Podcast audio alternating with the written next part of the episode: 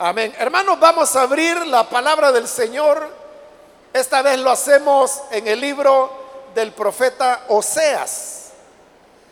Busquemos el capítulo número 8 del profeta Oseas.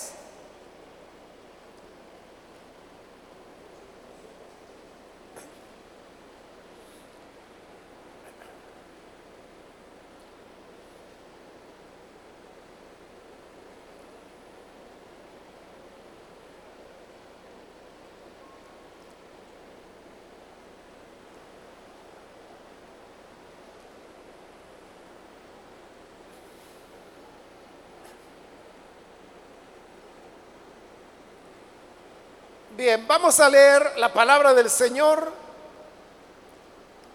en el libro del profeta Oseas, capítulo 8, los versículos 2 y 3, que nos dicen, a mí clamará Israel, Dios mío, te hemos conocido Israel desechó el bien, enemigo lo perseguirá. Amén. Solo eso leemos, hermanos. Pueden tomar sus asientos, por favor.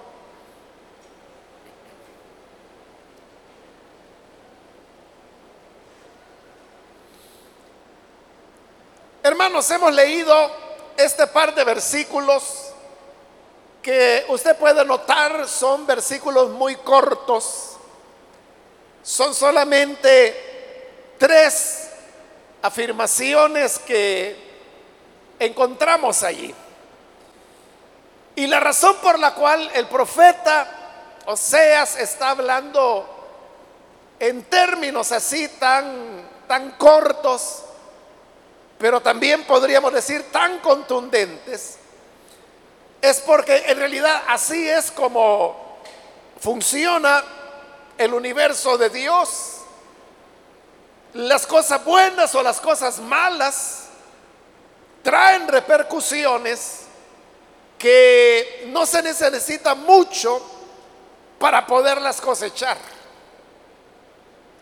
Acá, hermano, lo que estaba ocurriendo es que Israel estaba viviendo una época de alejamiento del Señor.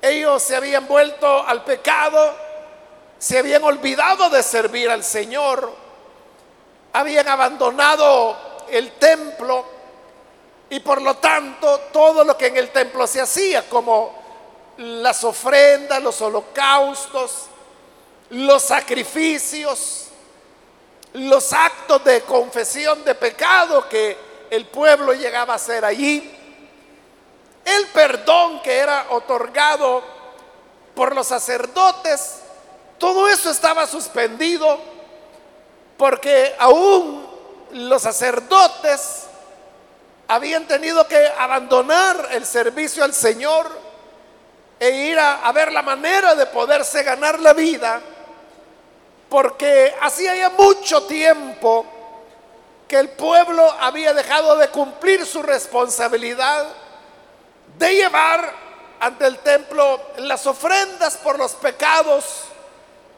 que la palabra de Dios establecía. El deseo de Dios era que los sacerdotes y sus familias y aún sus ayudantes se alimentaran de las ofrendas de grano, de aceite, de harina que el pueblo hacía. Pero como esto ya no lo estaban haciendo, entonces los sacerdotes no tenían cómo alimentarse y esto les había impulsado a irse de la ciudad, ir al campo, trabajar en lo que fuera posible para ganarse la vida, en otras cosas que no tenían que ver nada con aquello para lo cual Dios los había llamado y los había consagrado. Cuando el pueblo de Israel desobedecía, siempre esto traía consecuencias. Y así era en la época de Oseas. El pueblo se había vuelto al pecado. Entonces lo que había ocurrido era que los asirios, que era una nación muy poderosa, ubicada al norte de Israel, les habían atacado, les habían quitado parte de su territorio, los habían derrotado varias veces y además se llevaban el fruto de las cosechas y esto hacía que Israel poco a poco fuera empobreciéndose cada vez más y más. Sin embargo, el rey que en este momento estaba al frente, él creía que se podía invocar a Dios y que Dios habría de ayudarlos, como en verdad Dios lo había hecho muchas veces en la historia de Israel. No solo con los reyes, sino que incluso antes, en la época de los jueces, que duró un poco más de 400 años, sabemos que la historia era que ellos desobedecían a Dios, entonces venía un enemigo que los oprimía, clamaban a Dios, Dios enviaba un libertador y quedaban libres. Luego volvían a pecar y el ciclo se volvía a repetir. Eso Dios lo había hecho muchas veces. Y eso de que todas las veces que ellos clamaban al Señor por liberación y que Dios siempre en su misericordia, en su gran paciencia, enviaba un libertador y lo volvía a librar, es lo que ahora tenía confiado al rey de Israel, pensando que esta vez, otra vez Dios lo haría y que ellos serían librados de los asirios. Aquí es donde viene la primera de las tres afirmaciones y es la que encontramos en el versículo 2 cuando dice, a mí clamará Israel, Dios mío, te hemos conocido. Como los momentos que ellos vivían eran momentos de aflicción. Entonces, ahora qué hacen? Lo que está diciendo ahí, a mí clamará Israel. Porque este es el comportamiento natural, diríamos, que el ser humano muestra delante de Dios. Que mientras las cosas están tranquilas, mientras todo está bien, la gente no se acuerda de Dios. No se acuerda de las iglesias, no se acuerda, hermano, pero ni siquiera de que existe la Biblia, o que existe la oración. Pero cuando la aflicción llega, entonces es cuando llega el momento en que lo que hacen las personas es clamar al Señor.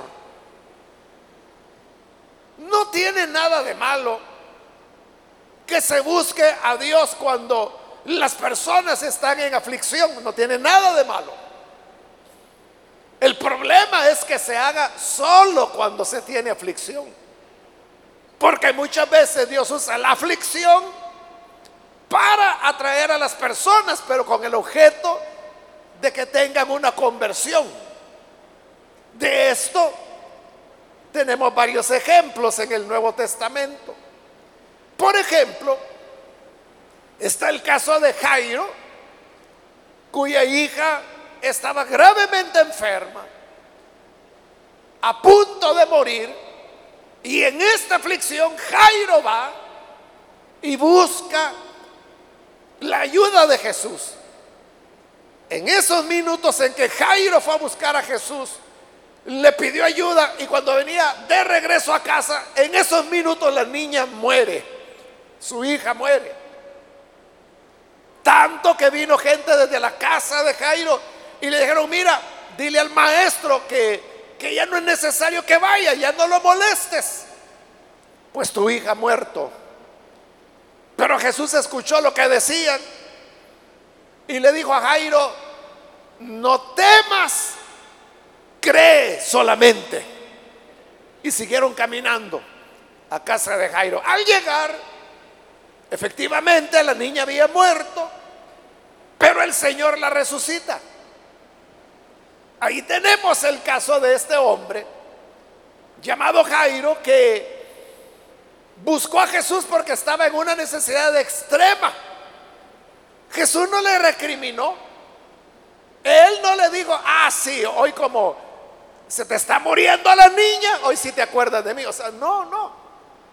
Jesús lo que hizo fue auxiliarlo en la situación de aflicción que Jairo vivía.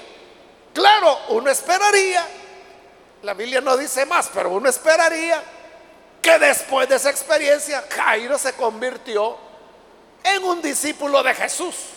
Por eso le digo que la gente venga en aflicción. No es malo. El problema es que se haga solo cuando hay aflicción. es gente de iglesia, pero de una aflicción a otra. Y si de una aflicción a otra toma tres años o diez años, es cada tres, cada diez años que esta persona busca al Señor. Hace muchos años, hermanos, leyendo un libro eh, hablaba sobre lo que ocurrió en Nicaragua en el año de 1976. Fue un, terremoto terrible que, que fue en un mes de diciembre, algo así, no recuerdo si era el 24 o 25 de diciembre, pero una fecha muy, muy cercana. Pero lo que le quiero decir es de que bueno, después de ese año, no ha vuelto a haber en Nicaragua un terremoto tan poderoso como ese, tan terrible como el de 1976, donde Managua eh, prácticamente quedó arrasada. Pero uno de los pocos edificios que quedó en pie fue la catedral de Managua. Y lo que ocurrió es que ante el terror que había producido el terremoto, como le digo que casi toda la ciudad se vino al suelo, la gente, hermano, toda se fue dentro de la catedral y ya no cabían. Estaba totalmente saturada, pero la gente seguía llegando y querían, bueno, rodearon toda la catedral y el problema era este, que se sabía que la catedral también tenía daños estructurales. Y como usted sabe que después de un terremoto siempre quedan las réplicas, algunas de las cuales a veces son tan fuertes como el mismo terremoto. Entonces las, eh, las autoridades de esa época le hablaban a las personas y, y, les decían, por favor salgan, salgan de la catedral porque esto se puede caer en cualquier momento. Y frente a la catedral de Managua hay un gran parque. Entonces les decía, salgan al, al parque. Y la gente no se movía. Al contrario, más gente quería entrar. Claro, eso le estoy hablando de 1976, en una época cuando igual pues que en El Salvador, el catolicismo era predominante. En esa época, en los años 70, de, Managua, de Nicaragua no tengo datos, pero del Salvador, la población evangélica era como el 3%. Entonces, algo igual o menor era en Nicaragua. Claro, pero esa era la fe que la gente tenía. Entonces, vea, en un momento de aflicción, de un terremoto terrible, como no lo he vuelto a ver desde entonces, ya, ¿cuánto sería? Casi 50 años, ¿no? La gente lo que busca es lo que ellos entienden por Dios, una ayuda divina. O sea, menos mal que la catedral no se cayó. Y, la gente pues que entró, ahí pasaron las réplicas y todo, pero ellos querían el auxilio de Dios. Entonces hay gente que le digo, es así que tiene que venir algo muy fuerte que los sacuda para buscar a Dios. Y eso es lo que ocurría en Israel ante el tema de la guerra. A mí clamará Israel. ¿Y qué era lo que clamaban? Dios mío, te hemos conocido. En la aflicción, ahí sí, eres mi Dios, porque así le está diciendo, Dios mío, te hemos conocido. Y al decir te hemos conocido es, tú eres a quien servimos, eres mi Dios, eres mi amparo. Y como tenemos la idea de que Dios sirve para ayudarnos, para rescatarnos, para salvarnos, entonces en medio de las aflicciones, lo buscamos y le decimos, eres mi Dios, yo te conozco, siempre te he servido, desde que tengo uso de razón, yo te he tenido presente en mi vida. Eso es lo que la primera frase dice. Ahora vamos con la segunda. Dice el versículo 3, Israel desechó el bien. Esa es la otra realidad. Israel desechó el bien. Ellos están diciendo, tú eres nuestro Dios. Te conocemos, te amamos.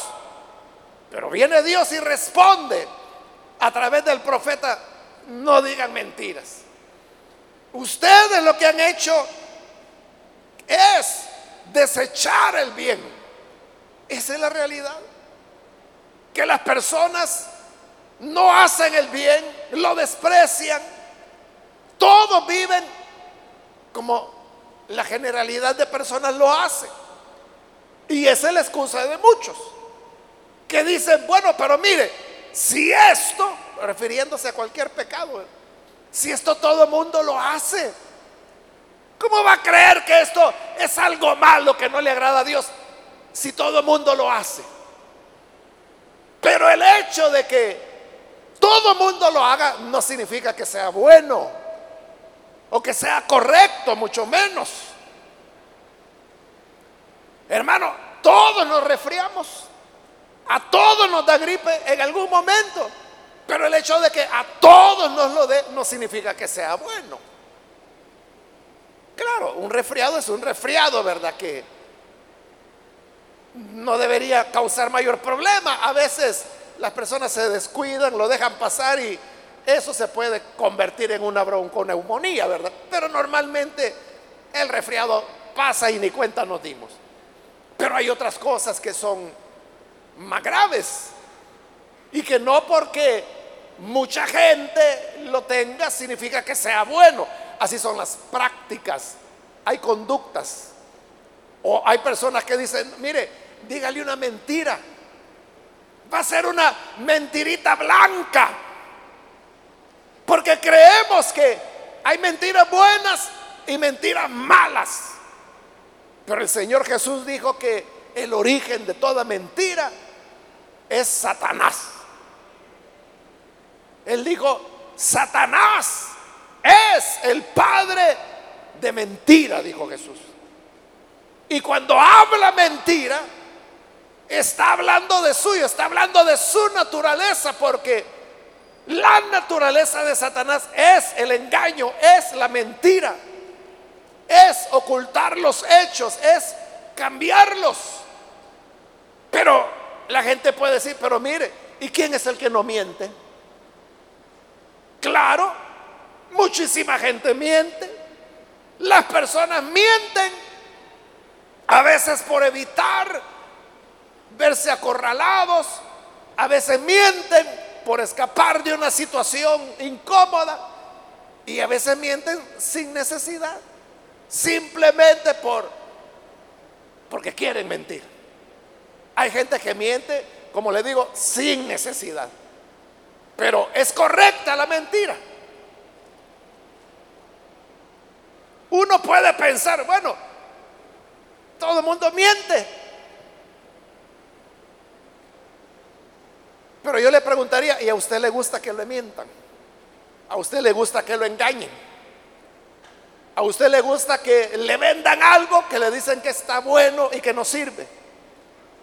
Que le llevan una refrigeradora y dice, no, mire, si en la casa ni la usamos. Un mes tiene y en este mes 15 días pasó desconectada. Así que nueva se la está llevando y usted compra la tal refrigeradora pensando que es cierto lo que le están diciendo. Y cuando llega a su casa significa que, que ya no funciona. Te la manda a reparar. Y en el taller le dice, no, mire, si este motor ya está acabado. Pero si a mí me dijeron que está nueva, ¿qué nueva va a estar? Esto está ya acabado. Hace años, hermanos, me estoy recordando en este momento que yo recién le había comprado una batería al vehículo. Y no recuerdo por qué razón tuve que llevar el vehículo a un taller. Algo había que reparar. Yo lo llevé, total que me lo repararon, pero no sé qué me dio. Fíjese que ya estaba ahí el vehículo solo, ya había pagado y todo solo de llevármelo, pero no sé qué me dio de, abrir el, capó, la parte donde está el motor. Y cuando la abro, hermano, era una batería vieja que le habían puesto. Y yo le digo al muchacho, mire, le digo, y esta no es la batería que yo traje. Como no, me dijo, ese es, no le dije. Yo lo traje con una batería nueva que hace poco lo compré. Y me dijo, pero lleves esta, me dijo, que esta está mejor. Fíjese lo que me dijo, esta está mejor, me dice, mejor que la que usted traía. ¿Cómo va a estar mejor? Le digo, sí, era evidente que esta era vieja. Y la que yo había llevado, hermano, estaba nueva. Bueno, menos mal que este muchacho no se puso tan duro. Y yo le dije, mire, no, esta no es, yo quiero la batería con la cual la traje. Al final le digo, él de mala gana, hey, fulano, vení, tráele la batería aquí al señor. Señor, y yo tenía como 23 años en esa época. Y llegó el otro muchacho, ya quitó la batería vieja y puso la nueva, la que, o sea, la que yo había llevado. Pero piense usted, hermano, de que, como le digo, hasta hoy no, no sé qué me dio, o sea, yo no lo hago, o sea, pero algo me dio de levantar el capó y voy viendo que habían cambiado la batería. Pero si me lo hubiera llevado así, si no me hubiera dado cuenta, y quizás a la semana o dos semanas me doy cuenta y llego a que me la cambien, me hubieran dicho, no. O sea, ¿y cómo hago para decir que allí me la habían cambiado? Entonces yo le pregunto, ¿usted le gusta que le mienta? Entonces no puede pensar de que está bien decir una mentirita, porque todo el mundo lo hace. Media vez no sea a ti, ¿verdad? Media vez no es a ti a quien te están tomando el pelo, media vez es a ti a quien no te engañan.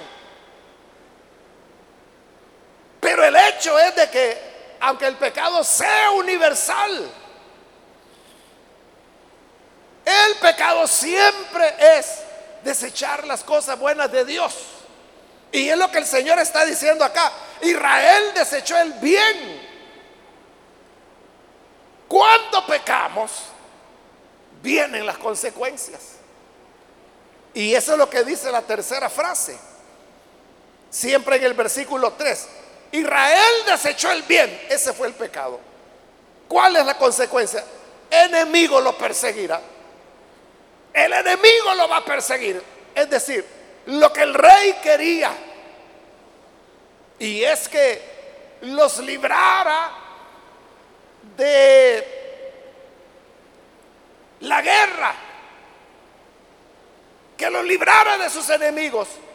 El Señor le dice, es que mira, tú puedes pedirme que yo te libere. Tú puedes decir que soy tu Dios.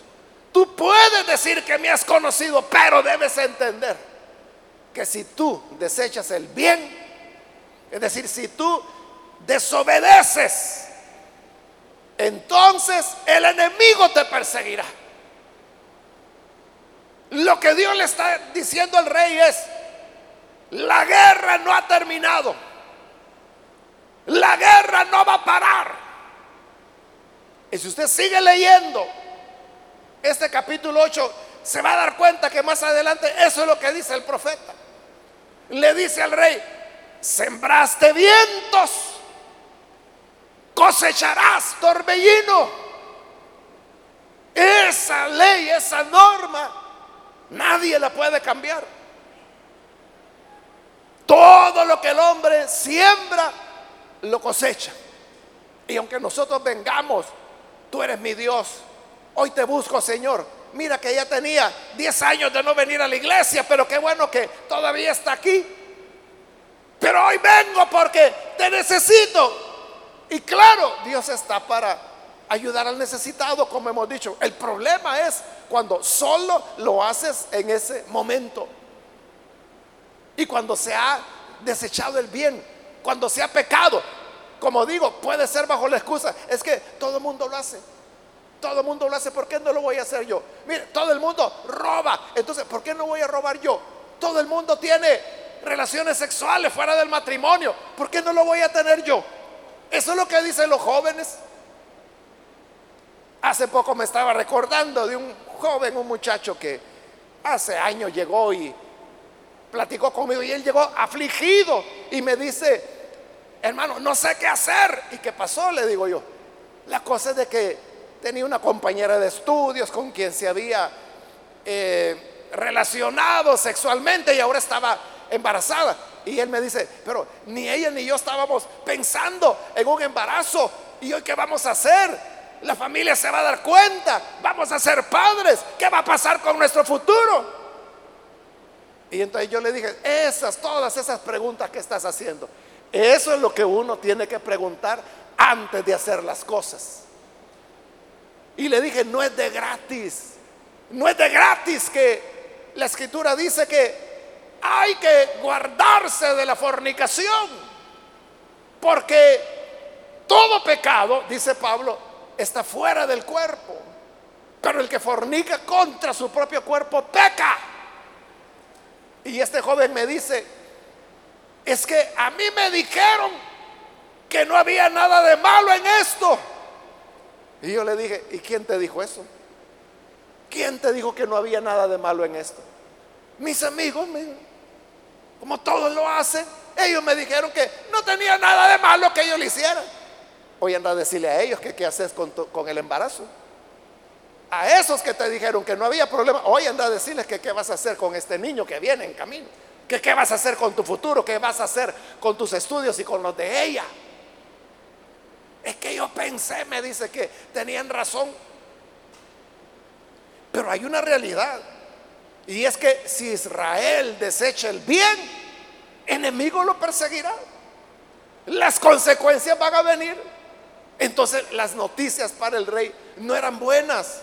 Las noticias eran, aunque tú vengas a clamar, aunque tú vengas a buscarme, aunque tú digas que soy tu Dios, que te puedo auxiliar, pero debes saber que mientras tú te mantengas desechando el bien, mientras te mantengas sembrando vientos, continuarás cosechando torbellinos. Continuará el enemigo persiguiéndote, destruyéndote, acabándote. Los asirios no se van a ir. La guerra no va a terminar. Esto está comenzando. Así que amárrate bien los pantalones y aguanta a ver si terminan vivo estas batallas que vienen. Esa es la respuesta de Dios. Entonces usted podrá decir, significa entonces que no hay esperanza. Significa entonces que aunque busque a Dios, él lo que va a hacer es dejarme cosechar nuestros pecados. Es que todo depende. ¿Cuál es la actitud con la que uno se acerca a Él? En el caso del rey de Israel, es verdad que le está pidiendo a Dios. Pero ¿qué es lo que ocurría? Lo que ocurría es que en Él no había arrepentimiento. No había ni la menor señal de arrepentimiento. Ese es el problema. Es que hermano, uno pudo haber sido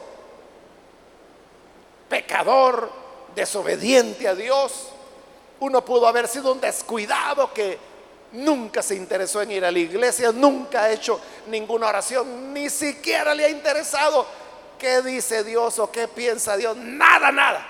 Y uno pudo haber hecho desastres en su vida y en la vida de otros. Pero cuando hay un verdadero arrepentimiento, cuando esa persona se duele y dice, he andado lejos de Dios, he andado ignorando al que me dio la vida, pero hoy me arrepiento porque hice de mi vida un desastre. Y no solo de mi vida también, destruí la vida de mi familia, de mi mamá, de mis hijos. cuando hay verdadero arrepentimiento y la persona viene y dice, Señor, me arrepiento, te entrego lo que soy. Ahí es donde el perdón del Señor viene. Porque la persona no está desechando el bien. Se está arrepintiendo. Se está operando un cambio de vida, un nuevo nacimiento. Y cuando eso ocurre, la gracia, la misericordia, la bondad de Dios viene en auxilio de aquellos que se han arrepentido. Todo depende de eso. De cuál es la sinceridad con la cual venimos ante el Señor. En el libro primero y el segundo de los reyes, se nos cuenta de un rey malvado que tuvo Israel, que se llamó Acab. Acab dice la Biblia que nunca antes de él hubo un rey tan malo como Acab lo fue. Acab persiguió a los profetas del Señor, los mató, los exterminó, destruyó el altar del Señor, patrocinó y dio dinero para el culto a Baal, levantó santuarios para el dios Baal, asesinó a un hombre para quitarle su terrenito porque él quería ampliar el jardín de su palacio. Entonces cuando hizo todas estas maldades, era la época del profeta Elías. Entonces Dios envió a Elías y llegó cuando el mismo día que el rey Acab estaba tomando propiedad del terreno de, de Nabot, a quien él había matado para quitarle la tierra. Ese día, allí, a firmar el papel iba cuando llega Elías. Y le dice, mira, así dice el Señor. Por cuanto derramaste la sangre de un justo Mataste a Nabot en el mismo lugar donde la sangre de Nabot fue derramada. Ahí los perros van a lamer tu sangre porque yo te voy a matar a ti, a tu descendencia. No voy a dejar nadie de tus hijos porque hiciste esta maldad. Cuando Elías le dice esas palabras tan duras a Acab, en otras ocasiones ya Elías había redarguido duramente a Acab. Y Acab el loco se había hecho, no le había importado. Pero esta vez, cuando Elías le dice eso, yo voy a exterminar a toda tu descendencia. No va a quedar nadie que recuerde el nombre de Acab. Y a ti también te voy a matar y tu sangre aquí, en este lugar, la van a lamer los perros. Eso le impactó tanto a Acab que en ese momento él rompió sus ropas reales en señal de dolor y ya no quiso comer, se humilló. Increíble que aquel que había sido el rey más malvado que había habido, hoy está dando muestras de arrepentimiento. Y entonces le dice el Señor a Elías, mira, este acá malvado se ha arrepentido. Está humillado. Como se ha humillado, le digo, ve nuevamente donde él y dile que por haberse humillado, siempre le voy a matar a todos sus hijos, pero hasta que él ya haya muerto, para que no tenga que vivir ese dolor. Y fue Elías y le dio el mensaje. Dice el Señor que siempre se va a acabar a toda tu descendencia, pero tú no lo vas a ver. Porque como te arrepentiste, el Señor te va a conceder ese favor de que tú seas el primero en morir y ya no vas a ver. No vas a tener el dolor de ver a tus hijos, a tus nietos y a tus bisnietos ser masacrados. Y así fue, hermanos. Así fue. Acá fue el primero en morir y tal como Elías lo había dicho, en el lugar donde él derramó la sangre de Nabot, ahí acá lo hirieron en la guerra y todo el día él estuvo con hemorragia y el carro de, rey en el que él iba se llenó de sangre, murió. Entonces llevaron el carro a lavarlo al jardín del palacio, justo donde había estado la tierra de Nabot. Y a lavarlo, la sangre corrió y llegaron los perros y comenzaron a lamerlo. Lo que el profeta había dicho, aquí los perros van a lamer tu sangre. Así fue. Y después, hermanos, varios años después, es cuando aparece Jehú, que es otro rey. Él es el que acaba con todos los hijos de Acab, tal como el profeta lo había dicho. 70 hijos tenía Acab. Todos fueron asesinados el mismo día. A todos le cortaron la cabeza el mismo día. Y fueron sus cuidadores. Los criados que desde bebés los habían criado y ahora eran hombres. Esos mismos que los habían cuidado. Los degollaron. Les cortaron la cabeza. Y en cestas mandaron las 70 cabezas a Jehú para demostrarle que ya no había hijos de acá. Entonces note, si este hombre, que la Biblia dice que nunca hubo otro que hiciera tanta maldad como él, pero aún así, Dios le concede ese favor. O sea, Dios no lo perdonó, pero le concedió ese favor. No lo vas a ver. No lo vas a ver porque te arrepentiste. Mire el valor del arrepentimiento. Pero usted no es sacado. Usted no ha mandado a matar a nadie. Usted no, no ha destruido a los profetas del Señor. No los ha exterminado. Usted no ha destruido las iglesias. No ha quemado las Biblias. O sea, no es tan malo como acá. Si te arrepientes sinceramente, el Señor te perdonará en verdad. Y si tú me preguntas, ¿y yo cómo estoy seguro de que perdonará? Porque Dios no está jugando. Dios no miente. Dios no miente. Cuando Él dice, el que a mí viene, no le echo fuera, Dios no está jugando.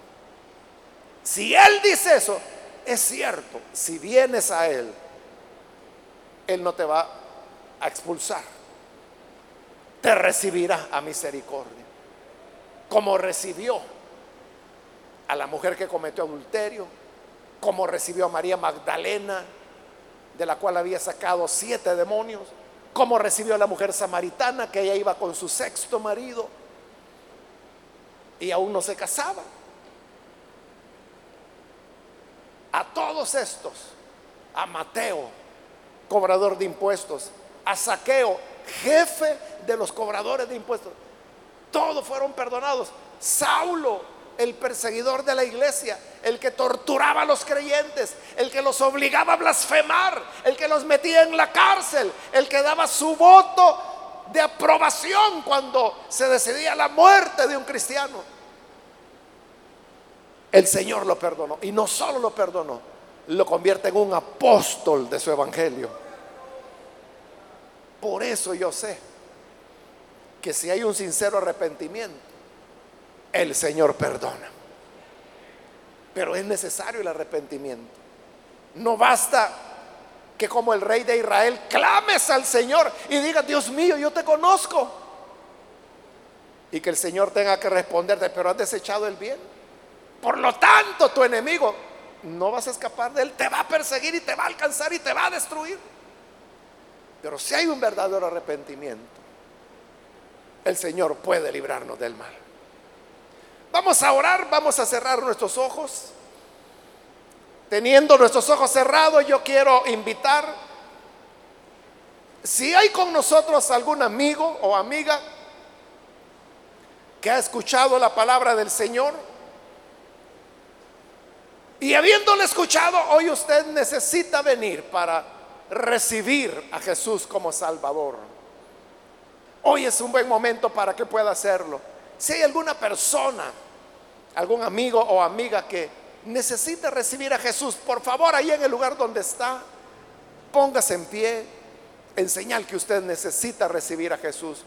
Y nosotros lo que vamos a hacer es orar por usted. ¿Hay algún amigo, alguna amiga que hoy necesita venir a Jesús? Póngase en pie. El arrepentimiento es lo que marca la diferencia es lo que de estar lejos nos acerca a Dios. De haberle olvidado el arrepentimiento, nos atrae de nuevo a Él. De ser desechados. El arrepentimiento nos lleva a ser aceptados por el Señor. ¿Quiere usted hoy entregarle su vida al Señor? Póngase en pie. Ahí en el lugar donde se encuentra, con toda confianza, póngase en pie y vamos a orar por usted. ¿Hay algún amigo, alguna amiga que necesita venir a Jesús? Póngase en pie. Lo que queremos es orar por usted. Por eso le pedimos ponerse en pie, porque queremos saber si hay personas por quienes vamos a orar. Póngase en pie para venir a Jesús y con gusto vamos a orar por usted. ¿Hay alguien? También quiero extender la invitación para aquellos hermanos que se han alejado del Señor, pero hoy necesita reconciliarse. También póngase en pie. Venga, reconcíliese con el Señor. Queremos orar por usted.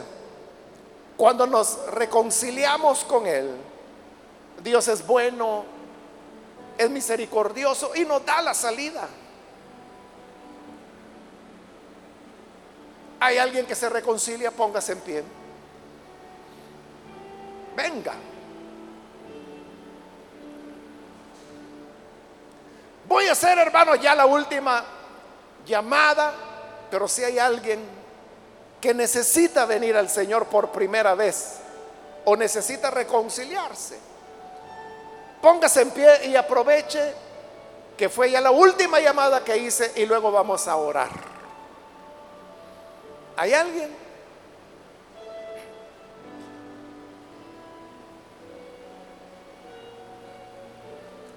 A usted que nos ve por televisión, quiero invitarle, ahí donde nos está escuchando y necesita recibir a Jesús, ore con nosotros, hoy es su día. Padre, gracias te damos, porque tu palabra nos ilumina, tu palabra nos enseña, y ahora a través de ella nos damos cuenta de la importancia de experimentar un verdadero arrepentimiento delante de ti.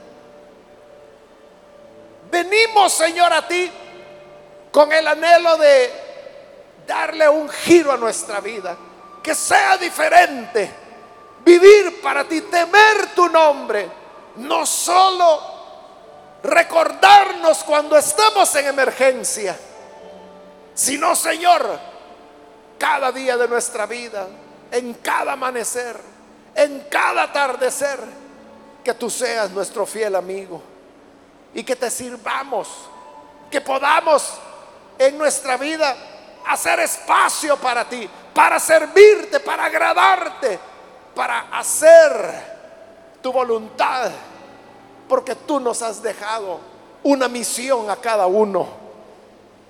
Y esta misión es la que debemos cumplir, es el sentido de nuestra existencia.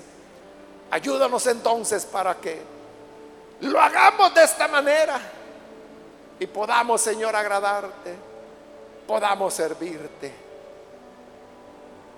Por Jesucristo nuestro Señor, lo pedimos.